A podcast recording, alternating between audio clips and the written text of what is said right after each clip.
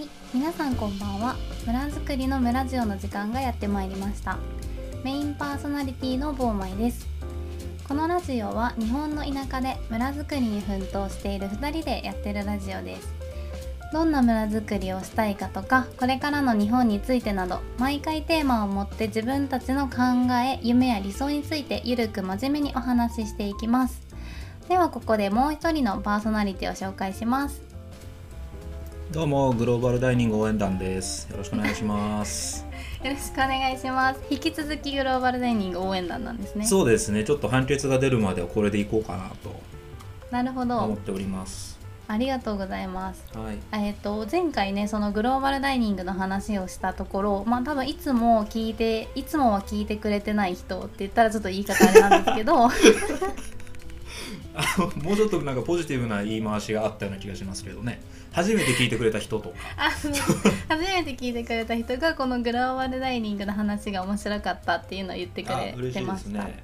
なんかね、はいそれでこう興味を持ってね、あの店舗とかのことも考えてくれると非常に個人的にも嬉しいですね。はい。はい。まあコーキーさんがそのあのグローバルダイニングについてのノートはいはいはい。も書いていて、はいそれすごくわかりやすいのでなんか未だによくわからないなって思ってる人とかぜひ読んでみてくださぜいひぜひ。はい、はい。でこれ判決っていつ出るんですか？予定だいぶ先じゃないですか。年単位でかかるんじゃないですかね。ああそんなにかかるものなんですね、へえわかんない。ちゃんとスケジュール見てないですけど。うんうんうんうん楽しみだけど結構引っ張ってきますねそうですね。まあオリンピックと絡めてどうなるんですかね。あ本当ですね、ねでもまあオリンピックはねおそらく開催されるという感じまあそうですすねね、。あの代々木公園の話もひっくり返りそうになりましたけどね。えー、何ですか？代々木公園の話知らないですか？知らないですあのパブリックビューイングをしようと思って木を切り始めたやつです。はいはいはいはいなんてことするんですかね本当にっていう声が増えたから、やっぱここ駐車にするからさみたいなことになりまえした。ーまあ、そもそもなんかパブリックビューイングとか作っちゃったらそこ人集まりそうですけどまあね、完全にそのために作るわけですからね。凄まじい矛盾してますよね。すごいですね、うんなかなかうーん神経人の神経逆なですることには極めて長けてますよね。本当に。え全く何がしたいのかわからないですけど、うんうんうんあだもねなんか何なんでしょうね本当にそのごくごく一般的社会通念的に考えればですよ。こんだけ我慢しろ我慢しろって言ってる中ででもパブリックビューイングやるから木を切りますって言ったら怒られそうだなっていうことぐらいさ 分かりそうなもんじゃないですか。いや本当そうですよね、だってそれもやるにしてもやり方とかアナウンスの仕方っていうのは他にどう考えてもあったと思うので、うん。なんでそそれが気づかないのか、まあ、気づいてるけどまあいいやなのか、まあ、気づかれねえだろうと思って、まあ、その辺がよくわかんないですよね。まあ全部が縦割りなんですかねにしてもですよ。いやしてもですよね、どう考えてもどうやって理解しようとしてもちょっと難しいところがありますねそうなんですよね。まあ、例えばその代々木だけに批判集めといて他のところをやるためにしれっとやって代々木で木切るみたいなこう目立つことをやって代々木だけ中止にしてあとやるためにスケスケープごとにしたとか。って考えるとなんかそれぐらいしか納得できないですよね。なるほど。まあ確かにそうですね。はい。っていうわけで今日6月8日は世界海洋デーというところで、はい。海の生物に感謝する日だそうです。なるほど。はい。なんかそれだけ聞くとすごくいい日みたいな感じしますね、そうですね。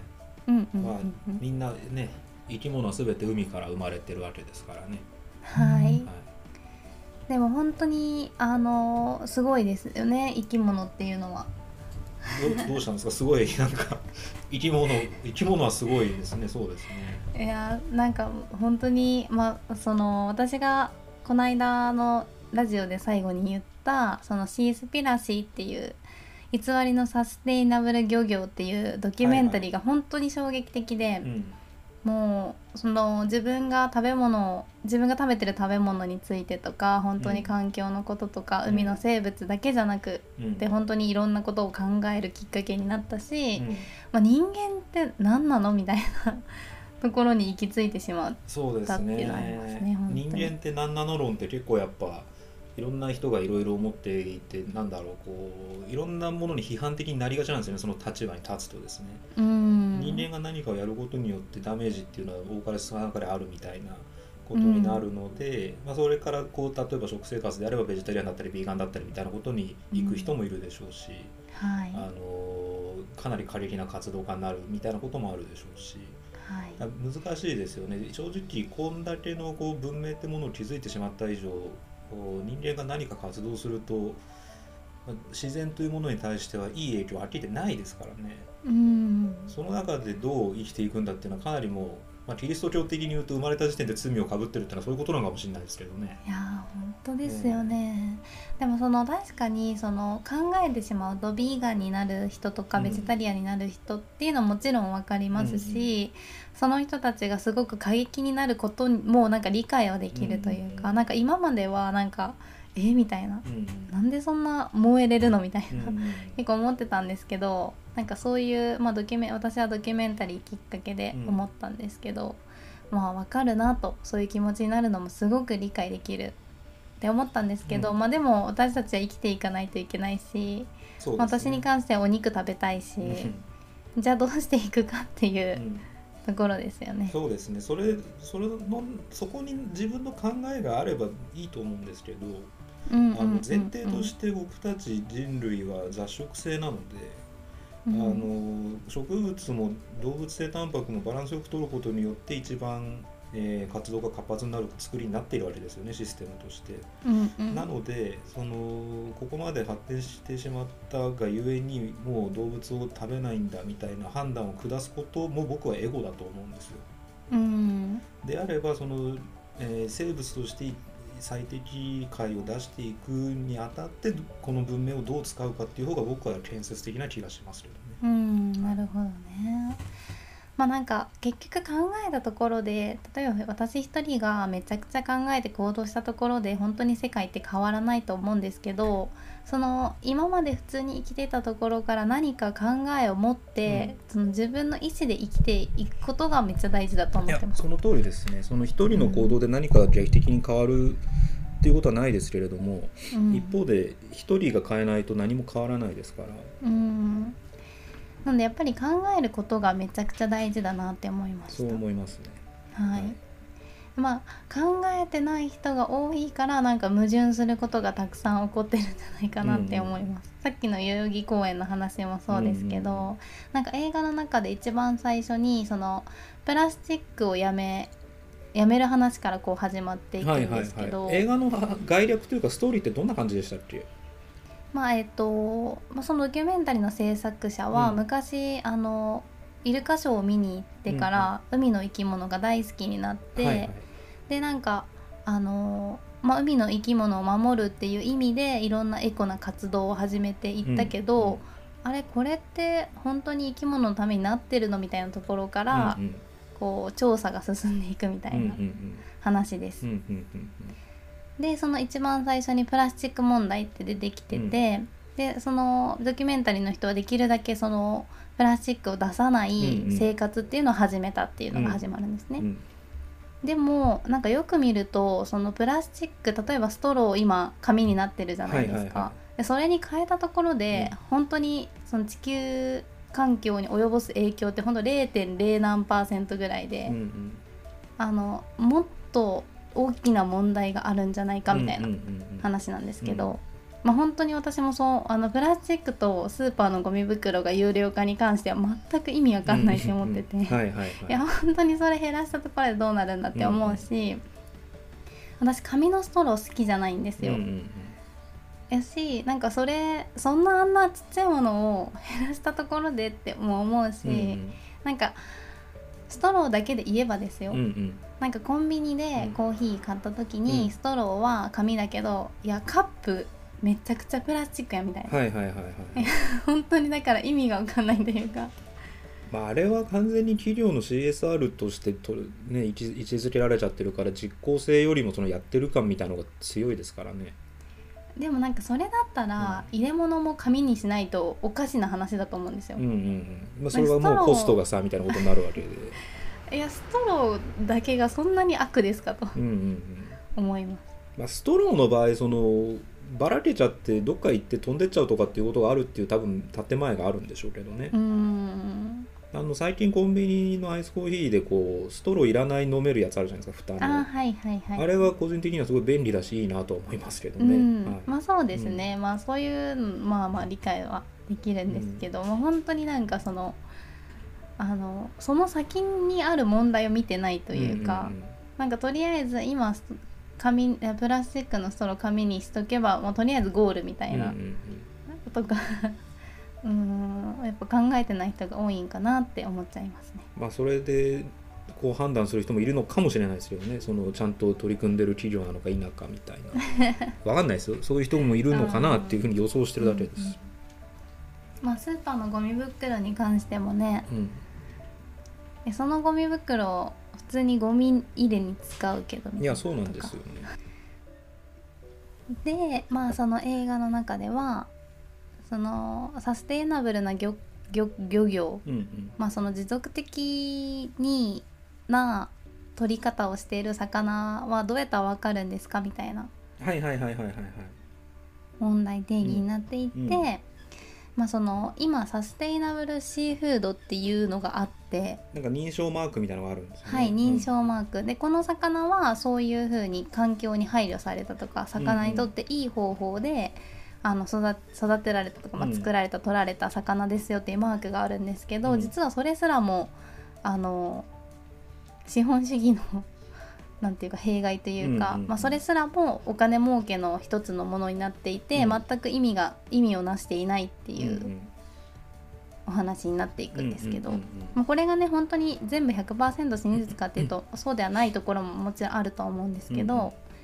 まあやっぱり考えるきっかけにはすごくなったなと思います。そうですね。あのドキュメンタリーっていうのは非常に危うい性格性質があって、うんうん。あの画面に映るもの全てが真実、まあ、映ってることは真実なんですけど、うんうん。真実んななんだそのドキュメンタリーの中の文脈全てが真実だというふうに、まあ、思わせるわけですよねドキュメンタリーっていうのは。うんうんうんただあの、えードキュメンタリーというのも当然作品なのであの撮ってる人、うん。うんうん作ってる人の思惑を、まあ、反射してる鏡だというふうに捉えないと、うんうんあのそれに乗っかってしまって、まあ、すごく言葉を強い言葉を言うと洗脳に近いことになってしまうのでうんうんなこの撮った人がどういう、まあ、イデオロギーないしはこうポリシーというかフィロソフィーを持っていて、えー何を伝えたいがためにこれを作ったのかっていうところを踏まえてみないとですねうんうんかなり危険なんですよ。でまあ鵜呑みでそのまま信じちゃうとってことそうでよね。ですすそうです。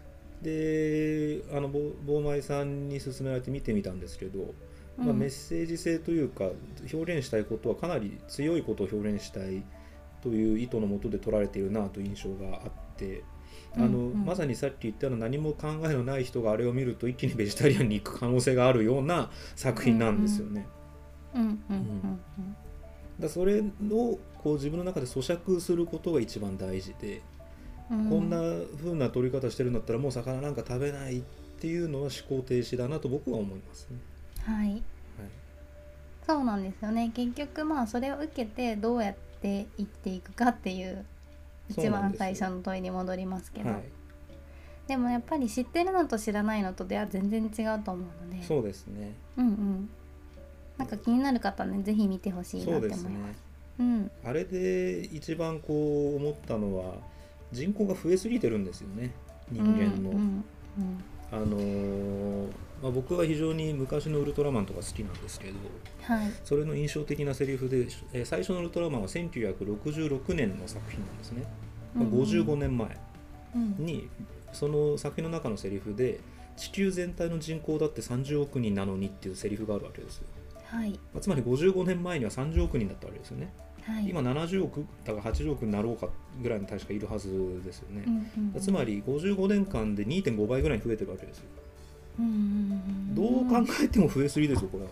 そうですね、えそれはね魚も取れなくなるしうん。あの二酸化炭素も増えるし家畜がどんどん増えているし、うん。無理が出るのは当たり前なんですよね。ただ人口が増えすぎだみたいなことをが一番の問題だみたいなことは、まあなかなかいろんな人の立場上言えないのでうん。何かスケープゴートを時代ごとに探していってるのかなっていう気はちょっとしてありますけどね。でもその人口が増えてその人間の技術も進歩して、うん。まあ、魚に関して言えば本当にたくさん取れるようになってしまって、うん。で養殖もめちゃくちゃしてて、はい。でかつその自然界にいる魚たちも本当にごっそり取っていて、うんうんマジで海の魚がいなくなるんじゃないかっていうのもドキュメンタリーで言ってましたね。そうですね。底引き網とかね。あそうそうそうそう。そう、ね。あの本当にごっそりガーって取っちゃうやつとか私知らなかったんで、うん。すごいびっくりしたのとあとその養殖結構解決策の一つだなっていうふうにうん。そのこのドキュメンタリーの作者も思っててうんうん。私も、えもしかしたらそうかもって思って、うんうんでそのドキュメンタリーの中でじゃあ世界にどれぐらい養殖場があるのかってうんうんこうパッて、まあ、いその見せ方すごく上手なので、うんうんパッて見た時にめちゃくちゃその養殖場あってこんなに養殖場もあるんだっていうのを結構驚きました。うんうんうんうん。そうですね。はい。養殖もいろんな養殖栽培漁業と言われるものも含めていろいろやり方があってそもそもその養殖自体が生態系を壊すみたいな側面も当然にあるので、結構微妙ですよね。あのはい僕は野生動物食べるより家畜というものの存在の方が残酷だというふうに考えてる方なので、うんうんうんうんうんうん。まあ、魚をそれ100%当てはめられるのかどうかっていうのはその脳神経学みたいなところにもつながるからちょっとよくわかんないですけど。うんうんうん。何とも言えないですよね。まあはい。本当に何とも言えない。はい、ね私もその家畜とかよりはその野生動物食べたいって思う。し魚に関してもずっとそう思ってたんですけど、なんかそうそんななんかその海のものをガーって取ってるのを見たりとかすると、あれって思ってでも養殖もあれみたいなうんうん本当になんか本当に分かんなくなっちゃいます。うん、そうなんですよね。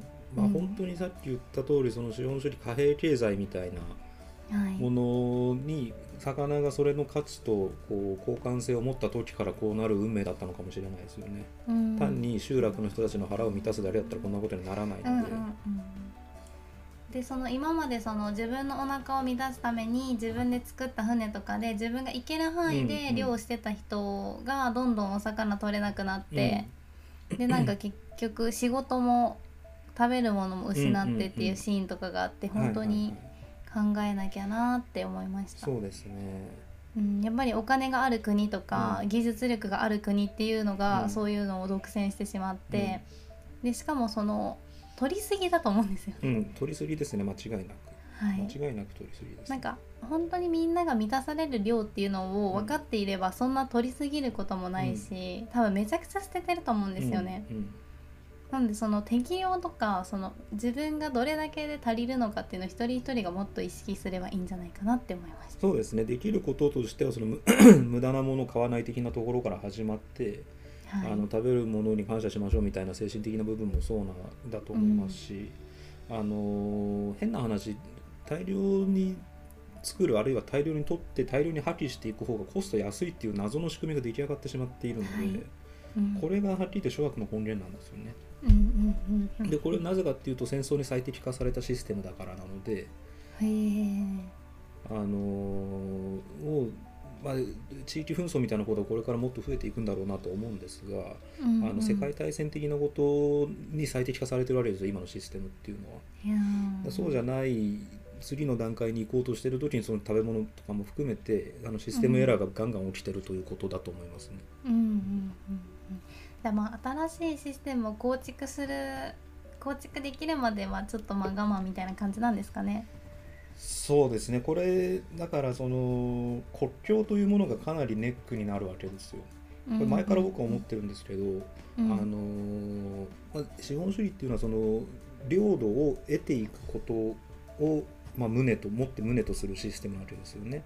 はい。未開の土地を自分、まあ、植民地として搾取することによって経済的な利益を生んでいくっていうのが根本にあるシステムなので、うん。ただその第二次大戦が終わってあの植民地だったところが、まあ、アフリカも含めて一応国民国家として独立しましたというのが、えー、3 40年ぐらい前に大体一段落したわけですけどうんその段階でそのお植民地から搾取するっていうシステムを刷新すべきだったわけですよね。でそれができずにうんずっとその、まあ、冷戦構造みたいなことがあったからもあるんですけどあのずっとその仕組みのままずっと来てしまってるわけですよ。うん。でその中であのテクノロジーとそれを融合させてるのが今の中国ですね。いわゆる覇権主義といって例えばあのウイグルだったりとかチベットだったりとかを完全にあの植民地としてあの制圧しようとしているわけですよねあの国は。うん。うん。で旧態依然のそういった枠組みのの中でテクノロジーをめっちゃ使っているっていうあれはあれで第三の道だと僕は思うわけですよ。うん生き残り方としてはですねそれいい悪いではないですよ。で 個人的な思いとしてはあの植民地自分の国植民地みたいな区分けが今の国境なので、うん。それをもとにして環境問題を考えるって言ったらどぜどうだい無理なんですよそんなことは。うん。なぜならばこう例えば日本で考えると北海道と沖縄でも地理的条件全然違うのでうん。例えば日本と台湾の抱えている環境問題っていうのは北海道と台湾は違うけど、沖縄と台湾だったらかなり似てるよねとか、そういうことってたくさんあるわけですよね。なので、うん。現状の国のあの国境線はあの経済活動の中では維持をして環境ということにおいて新たな線を作っていくみたいなことをしないとですねうん。多分あの両立できないと思うんですよね。うん。確かに。めっちゃ納得しました、でも絶対経済絡んできますよね。で今のあの仕組みでいろんなその既得権益的なあの利権構造っていうのは完璧と言っていいほど多分出来上がっているので、今言ったことを理屈まあきれい事としてはそうだけれどもこんなことできるわけないしやらやあのやらせない人たちがたくさんいるだろうなっていうのもよくわかるんですけど、うん。まあまあ、それ今のが正解というよりもじゃじゃあどうするかってことをやっぱ考えていく人がちょちょっとでも増えることによって未来も美味しい魚が食べられたらいいよねっていう話なんですよね。そうですね、はい。ていうか地球って本当にみんなのものだから、うん。その国境とかそんな小さいスケールじゃなくてもっとこう全体で考えた方が絶対いいですよそうですね。二軸必要ですね。うん。はい、今の国境線がある以上そこの、まあ、いわゆる国益って言われるものを担保しないとみんな飢えちゃうよねっていうのもまあ現実問題あるのでそれも考えつつとはいえ一個の星だよねっていうこの二軸で考えたいですよね。なるほど、はいいつも大変勉強になります。あいえいえありがとうございます。なんか何も考えないで生きていきた生きたかった気が最近してます。いや本当そうです、なんかもう生きづらくって。うん、あれ生きづらい話って前回しましたっけ？どんな話でしたっけ？なんかそう何かをこうスッて物事をこう飲み込めなくて絶対自分フィルターみたいなのをかけてうんうん咀嚼して、あの生きてしまうがゆえうん。に生きづらいんじゃないかっていう、いや。私がコウキさんに対してね。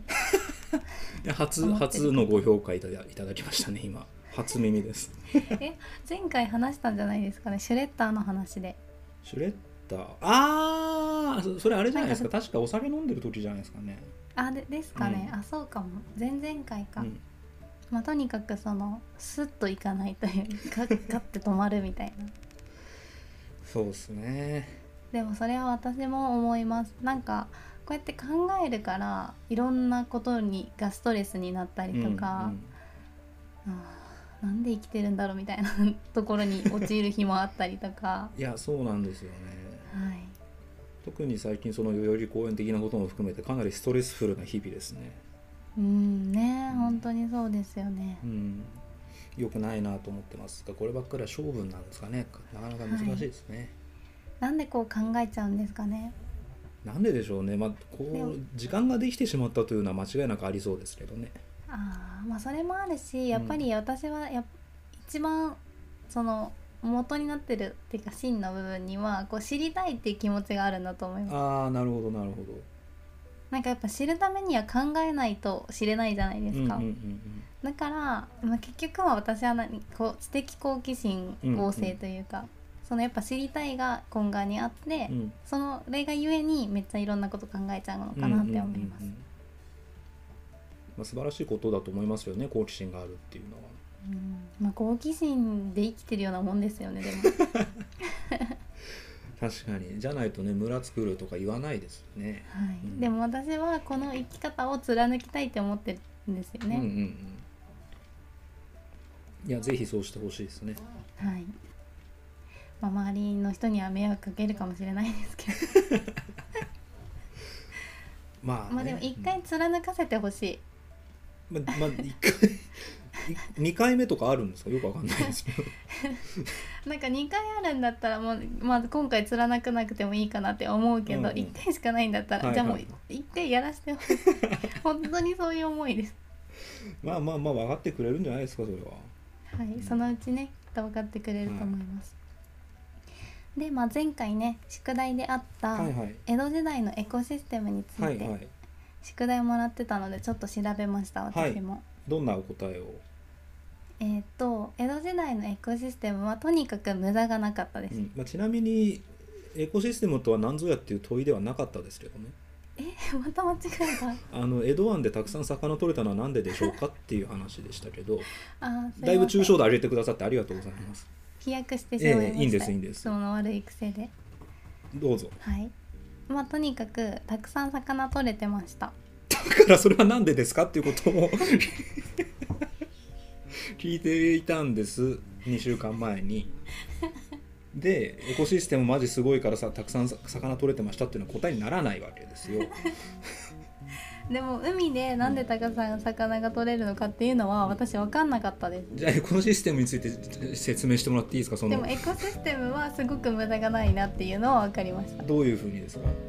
えっとまず着るものなんですけど、うんうん着物を着て生活してたと。はい。いう話で、まあ、まあ着物だったりね斑点みたいなものだったり浴はい衣みたいなのだったり、まあそういうものですよね。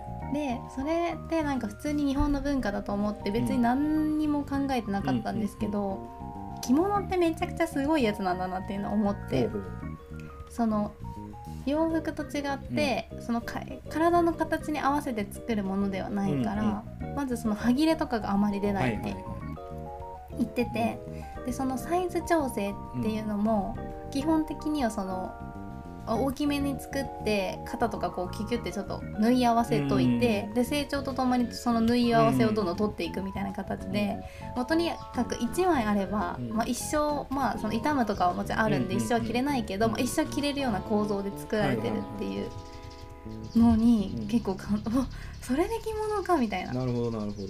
で古くなったら例えばそのおむつにしたりとか。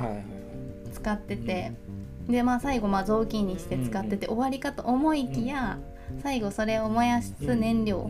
にもしててで終わりかと思いきやその灰をあの肥料として使ってたみたいなのを見て、なんてことなんだって思いました。なんてことなんだ。なるほどなるほど。はい、それとかなんか江戸時代ってもう道路を補正する技術は持ってたらしいんですけど、うんうんあのそれをしたら熱くなっちゃうからって書いてたんですけど、まあ舗装しないままで打ち水とかした時にひんやりするようにちゃんと残されてたっていうこととか。あとこの間私たちもマイホームについてノートで書いたと思うんですけど、お家も江戸時代のお家とかはその風通しをすごく考えて作られていて、であのまあ日本家屋、まあ、古民家と言われるものって結構釘とか使わずに、なんかなんていうの梁？あそうですね。この組み合わせていくだけで、うん。あの釘使わずに立てるっていうのはね、ありますよね。作っててなんかそれも普通に日本の文化で、あすごいなぐらいにしか思ってなかったんですけど、なんか家族が増えた時とかに増築とかしやすいようにそうなってたっていう。そうなんですね。なるほど。はい、すごいすごいみたいな。江戸時代の人めっちゃいろんなこと考えてるって思いました、なるほど。はい、でまあ一番驚いたのは、まあ、今ほど夏暑くなかったっていうところですね、なんか8月の平均気温26.7度って書いてあって、うんうんうんうんあ涼しいって思いました、それで打ち水とかしてりゃ快適だったでしょうね。そうそうそう今はもうやっぱクーラーないと無理うんうです、ん多分日本家屋でも無理だと思います全然無理ですね。そうですよ全然ね無理です。超暑いです。ーねえ驚きましたでなんかブログ読んでたんですけどそのブログが2015年のものだったんですけど、なんかその江戸時代の気温を見てはい。の今え2015年も28度とかだったのかな。って書いてあったんですよその人が。ね夏の最高気温の平均がですか？かな。違うと思いますけども。あわかんない。その人のブログそれ見てえそんなに涼しいかなと思って、で今年のやつ見たんですけど、で平均はちょっと忘れたんですけど、その最高気温で41度ってねうん。書いてあって いやこれは死ぬわって思いました もうとにかく本当に気温めちゃくちゃ上がってきてて。はいそうですね。まあここ本当にでもこんな人が死ぬレベルの気温の高さなんてここ本当に20年30年の話ですからね。うんだから本当になんか私の小学生の時は夏外で遊んでてもう汗かいくぐらいだったけど、うんうん今死にますもんね。逆に外で遊ぶな警報みたいなの出たりするらしいじゃないですか、うんうん子供たちに向けて。そんなバカなって思いますよいね本当に、うん。本当にすごいことになってるなって思いました。考えられないですよね。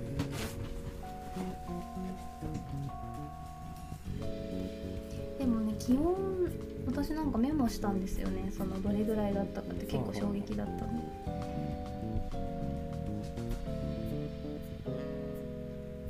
うん。ああった。2015年の平均年間の平均かな？ああが26度なるほど。でしたね、はい、場所は東京ですか？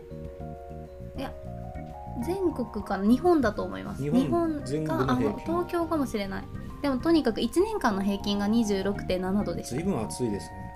はい暑いです。で江戸時代の8月はい。の平均が24度です、なるほど。江戸時代の真夏よりも1年通して暑くなってると、暑いっていうことですね。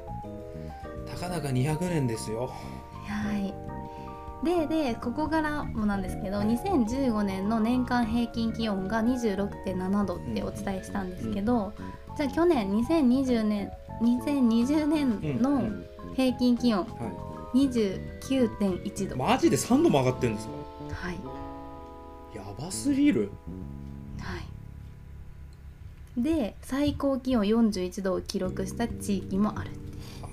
あこれ年間じゃないかも。夏かもな。夏の平均かもしれないですーそそこしっかりしてもらっていいですかね？夏ですね。多分8月で私見たと思います。だから8月江戸時代24度、うん。2015年平均26度、で2020年29度です。だからすごいんですよ本当に。なんか前は30度超えたら真夏日ぐらいだったじゃないですか、うんうんうん。まあ、今30度平均ぐらいじゃない普通って感じじゃないですか、まあ30超えた当たり前30何度いくのかみたいな感じですよね、はい、8度で猛暑とか言ってるじゃないですか、まあ、猛暑日ってのは35度以上ですけどね。ああそうなんですね、でもなんか普通じゃないですか。まあまあまあもうそんうわ暑いなと思うけど別に驚きはしない感じですよね、はい。だから5年でも3度も上がってるんですよ。でもそれ本当かな？みさ本当ですよ。平均気温が5年で3度も上がるなんてありえない気がするんですけどね。それもう一回ちょっと調べといてもらっていいですか？はい。平均気温。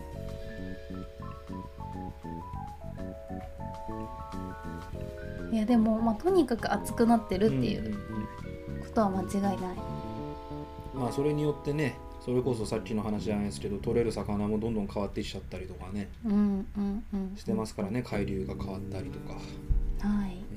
うん。サンマがどんどん取れないとかね。うん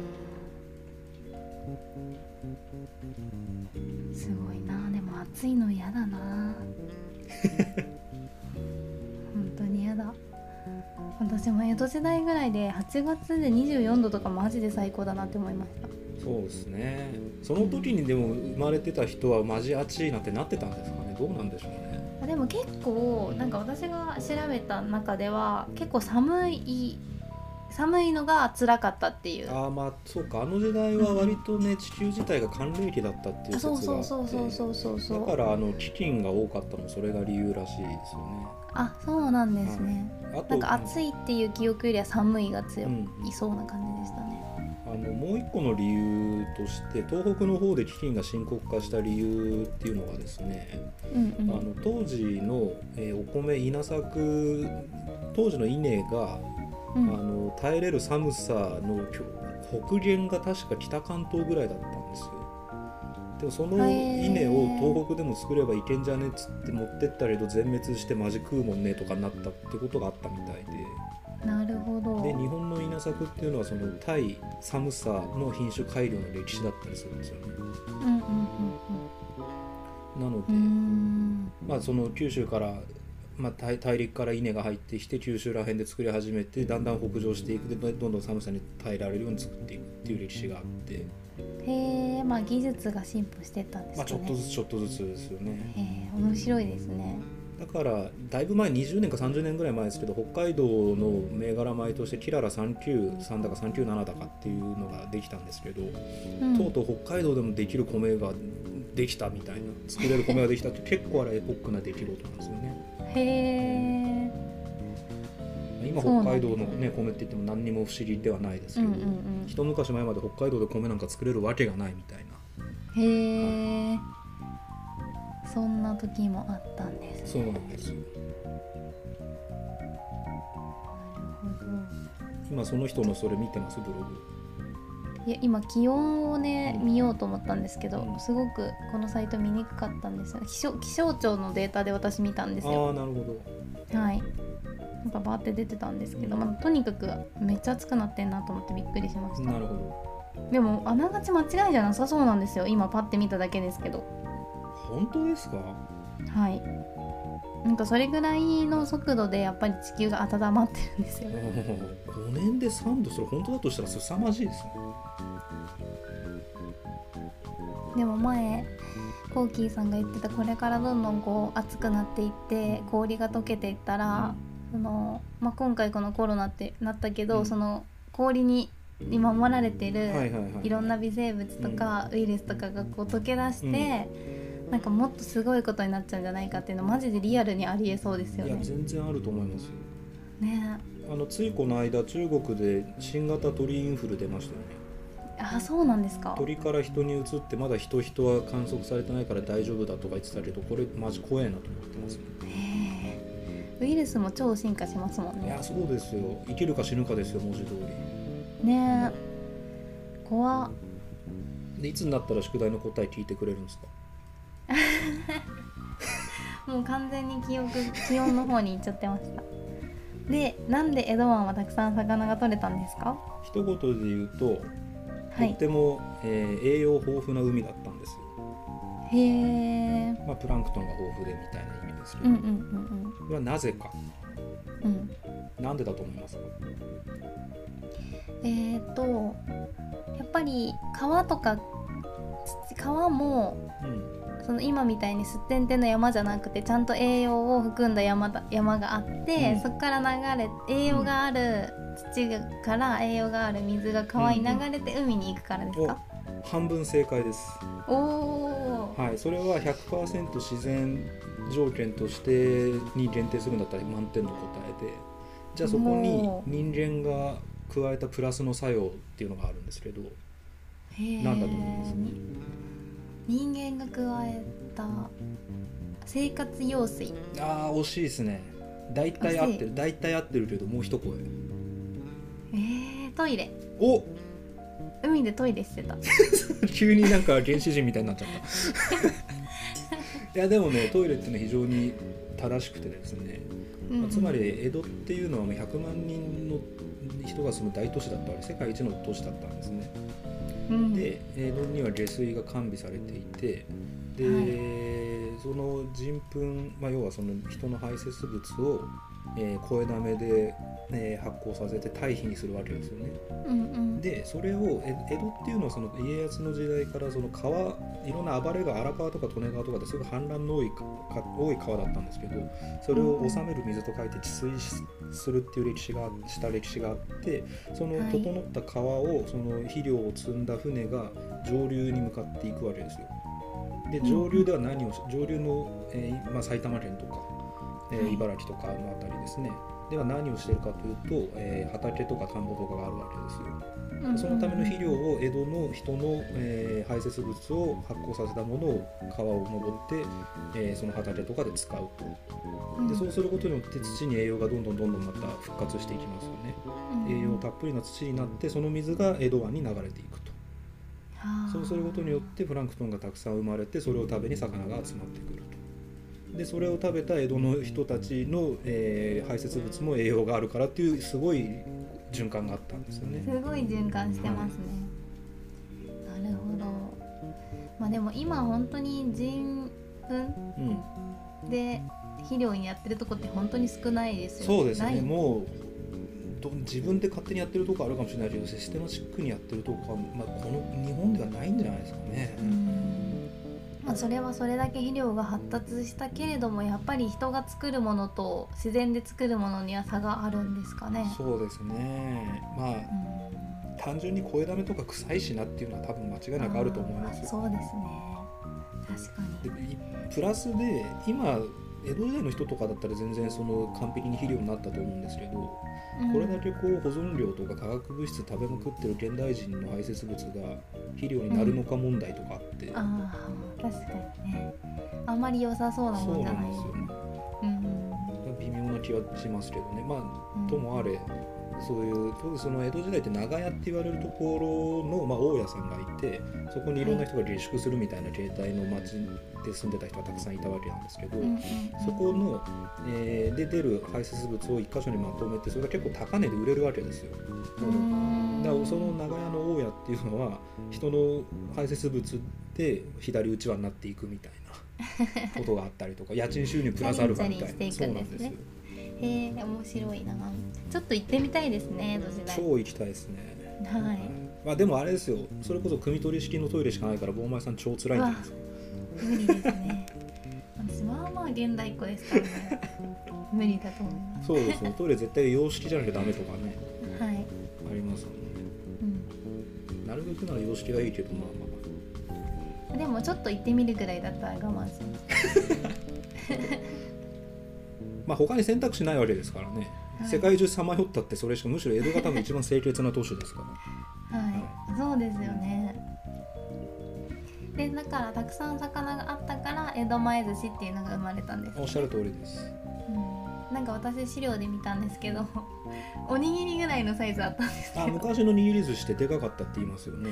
めっちゃ大きくて、結構面白い絵になってました、うんうんなんか再現した写真とかがあって、うんうんで大きいみたいな。うんよくそまあそれどんどういう感じでその寿司を食ってたんでしょうね。1個2個であお腹いっぱいありがとうって感じだったんですかね。えなんであの大きさになったんどう考えても食べにくいじゃないですか。ネタも大きいし、うんうんうんご飯も大きいし。それをなんか茶碗に入れてたんですかね。今の爆弾おにぎりみたいな感じでガブって言ってたんですかねどうなんかトロとかうんは、マグロとかはなんか保存難しいから捨ててたらしくて。あ大トロとかそう言いますよね、はい。うん。もったいなって思いました。脂っこいものにそんなに重きを置いてなかったみたいなうね、ん。でもそのなんかよくなんていうんですかあの江戸時代の町の絵を描い町を絵を描いたやつ。うん。う浮世絵的なことが言いたい。そうではないや浮世絵じゃなくてえー、っとなんかすごく立派な屏風になったりしてるやつ。なんだろう。え町の絵。東海道中膝くりれとかですか？富岳とかじゃなくて。違う何だったかな。もうその町の人の暮らしが描かれてる絵うんうん。にあのお寿司とか書いてあって、はいはいはい。可愛いなって思います、はいはいはいはいはい江戸時代のああいうなんかね日々の生活を描いてる絵ってすごい可愛いですよね。うん、なんか他の国って逆にそういう絵私が知らないだけかもしれないけどあんまない気がします。うん。なんか海外の例えば美術館とか行った時も大体貴族が描かれてるとか、その宗教がとかあるけどその街の人の暮らしにフォーカスを当てた絵ってない気がします。あの海外西洋の美術のあり方っていうのは写真の代わりとしてが発端なわけですよ。うんうんうんうん。その写実写実的みたいな言葉がありあると思いますけど写真ができるまでは、その王様とかをうん、そのそれを、まあ、ちょいちょい持ったような感じで ちょっとかっこよくかっこよく描く感じでその権威つけるためが出発点なんで、だから日本のその美美術とその西洋の美術の出発点がそもそも違うっていうのはありますよね。うん、マジアートだなって思いました。うんそうですね。いや江戸時代行きたいな。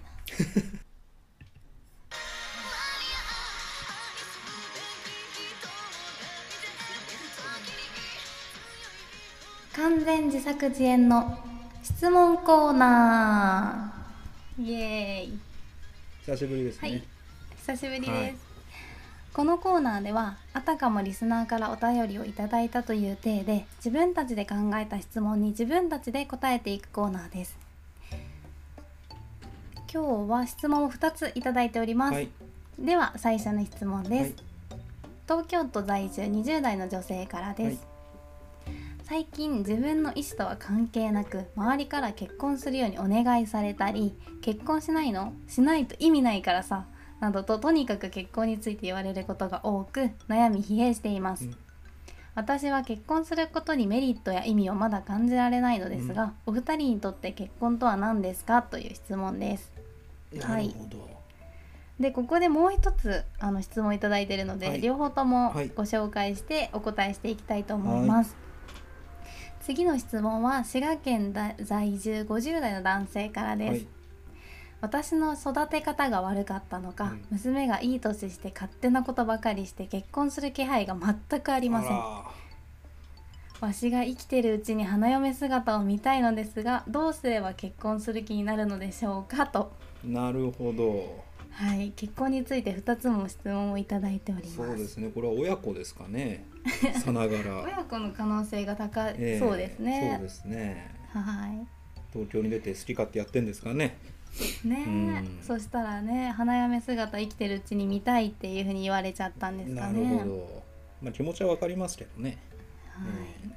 というわけでコーキーさんにとって結婚とは何でしょうか？まあそうですね。失敗したものですかね僕にとっては。触れていいのか悪いのかっていうのちょっと言ってもらうやめてもらっていいですか？まあ一回失敗してますんでね。そういう側面からだったらね、い、ろいろねお話できることはたくさんありますけど、は、はい。い、そのズバリ何だと思います？人間が、えー種を保存し繁栄させるために作ったシステムですよね。ああなるほど。まあ制度みたいな。そうですね人類、まあ、ホモ・サピエンスがの種をこう保存していくにあたって最適化された社会システムじゃないですかね。えまあ要は子供を産むためってこと？基本的にはそうですね。その子供を産むためというかその産んだ子供をなんだろうあのなるべく死なさないように育てていくためのシステムの一つじゃないですか。うーん。なるほどねか私もいろいろ調べたんですけど、うん。まあその社会的地位が担保されるとか。まあそれはかなり表層的な部分ですよね。それするメリットの意味ですよねむしろ。結現代の社会において。そう見てなんかうんあんま納得しなくて、いやなんかソクラテスはめっちゃいいこと言ってました。うんおとうとうソクラテスさんにまで手を出しましたか。来てますねとうとういいですね。プラトンとか行くんでしょうか？なんて言ってました？パイセンは。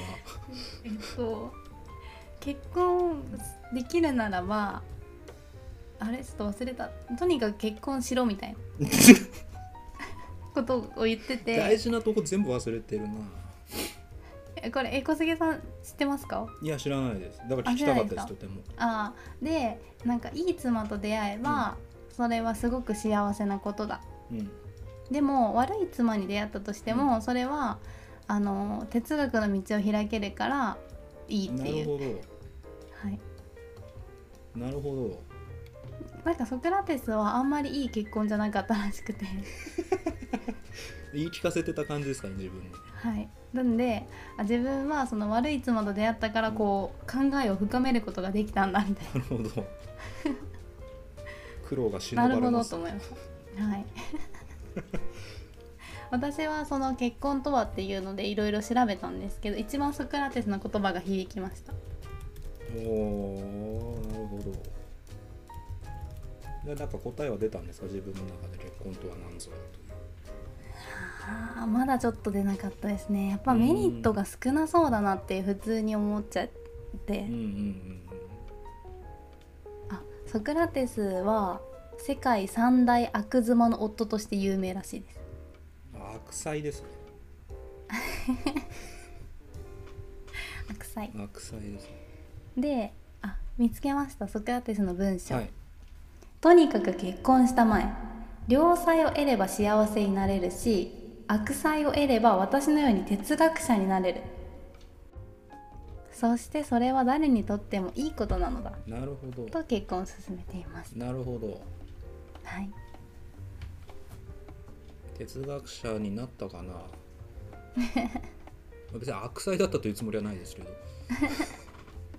でもまあいろいろ考えるきっかけにはなったんじゃないまあですか？確かにそうかもしれませんね。うんうんうん。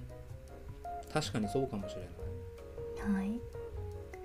なんかよく結婚とはって聞いたらなんか忍耐だとか言う人いるじゃないですか、うんうんうん、たまにね。うんうんうんいやそんななんかあの耐えるものじゃだったらしない方がいいじゃんって思っちゃったりとか。僕もその意見に同意しますね。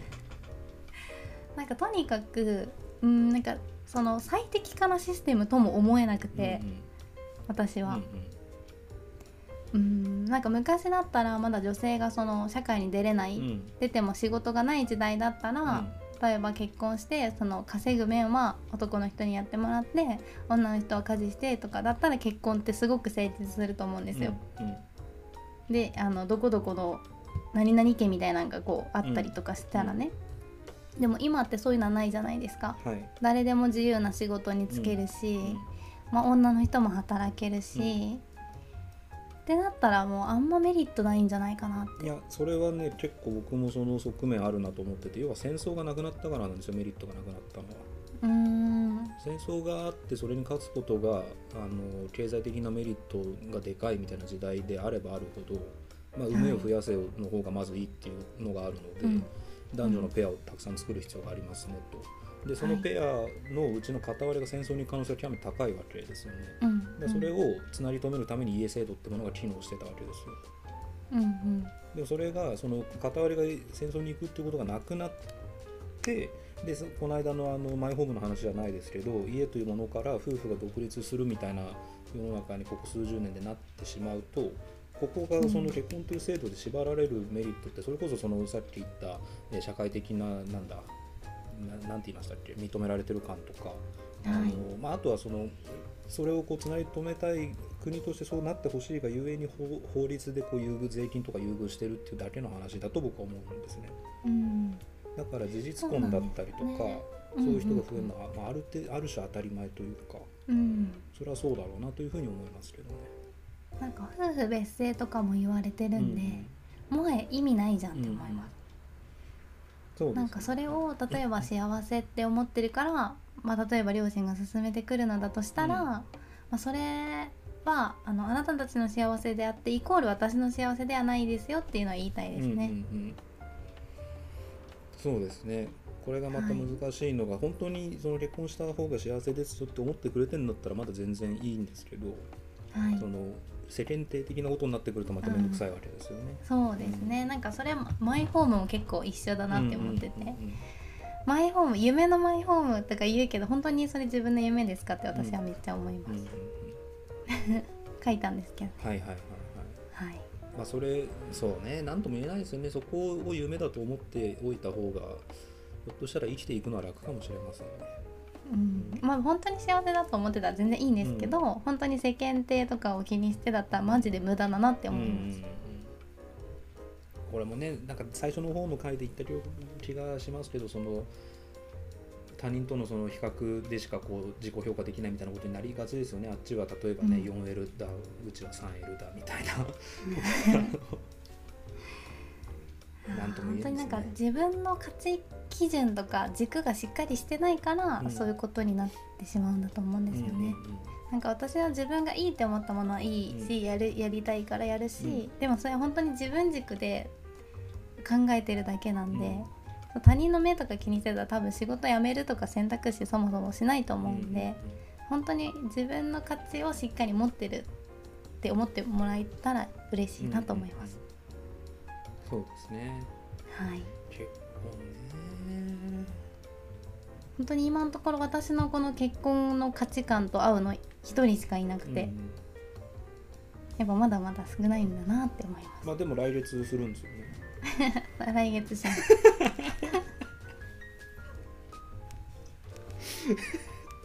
すもうさらっとすごいこと言いますけどね。来月結婚するということで。はい結婚ありがとうございます。は何なのかわからないまましていくまあでもそりゃそうですよね。わかんないですよこんなもんねまあ、分かんないから、まあ、とりあえずやってみるっていうのもありかなと思う、そうですね。はい、まあでもね本当にこれ一人じゃできないんで。そりゃそうですね。そこだけはちょっと難しいんでこうやってみるみたいなテンションでなかなかその向こうがねやってみるみたいなテンションだったらいいけど、うんうんうんなんかそういうわけじゃないと思うんで、まあなかなか、ね、難しい。トライアンドエラーでいきましょうって言えないですからね 結婚の場合に、はい。そうなんですよね。いやトライアンドエラーで言ったっていいんでしょうけどそれをこうね相手のあることなんでね、はい。しかもなんか最初からそのテンションなんか違くないっなり。うなんか違うと思います。でもそのなんか違うところにひょっとしたら結婚とは何ぞやのなんか本質がありそうな気がしますなんでなんか違うなって思うんでしょうね。やっぱその結婚した以上はそのおいそれと別れるのを果たしてっていう共通認識が多分あるわけですよね。うんうん。なんでおいそれと別れちゃいかんと思ってるんですかね。いやそれでやっぱ哲学っぽいですね、ん。まあいらんそうね。単に付き合うとか別れるじゃないからな。そういう意味で言うと、結婚というその制度あるいはその社会通念の中の重さみたいなものってこれまでの歴史でかなり培われていてそれがど自分にもすごく内部化されてるからいろんな人をこう裏切る気持ちになっちゃうんですかね。うんまあそうですよねまあでもうんまあどうでもよくないって思っちゃいますけどね そういう意味で言うとでもあれじゃないですか。さっきのお便りの2通目の方は来月夢が叶うってことですよね。本当ですね。それは非常におめでたいことですし嬉しいことですね。あなんか初めてこの質問コーナーで答えを出せた気がしますね。答えなんですか？結婚とは何ですか？に対して来月しますっていうのは答えって言っていいんでしょうか？アクションプランだって答えではない気がしますけどまあ、そんなところでいい時間になったので、はい。そろそろ次回予告と参りたいと思います。はい、次回はですね6月22日になります。はい、でなんと、えー初の試みということで、はい。まあ、今はちょっと計画中の段階ではあるんですけれども、ゲストをお招きしたいと思っています。はい、ゲスト発表しますか？ゲスト発表するんですか？いやまだしない？まだしまああのそうですね。非常にユニークな方であのーまあ地域活性的なことも含めて面白いお話が聞けるんじゃないかなと思っております、っていう方をゲストに呼ぼうとしていますという まだオファーもしていないですはいとい。う今段階なんですけれども。はい、まあ次回も楽しみにしていただければと思います。はい、では本日のお相手はボーマイとグローバルダイニング応援団でしたではまた次回お会いしましょう。アスタラビスタ。バイバーイ。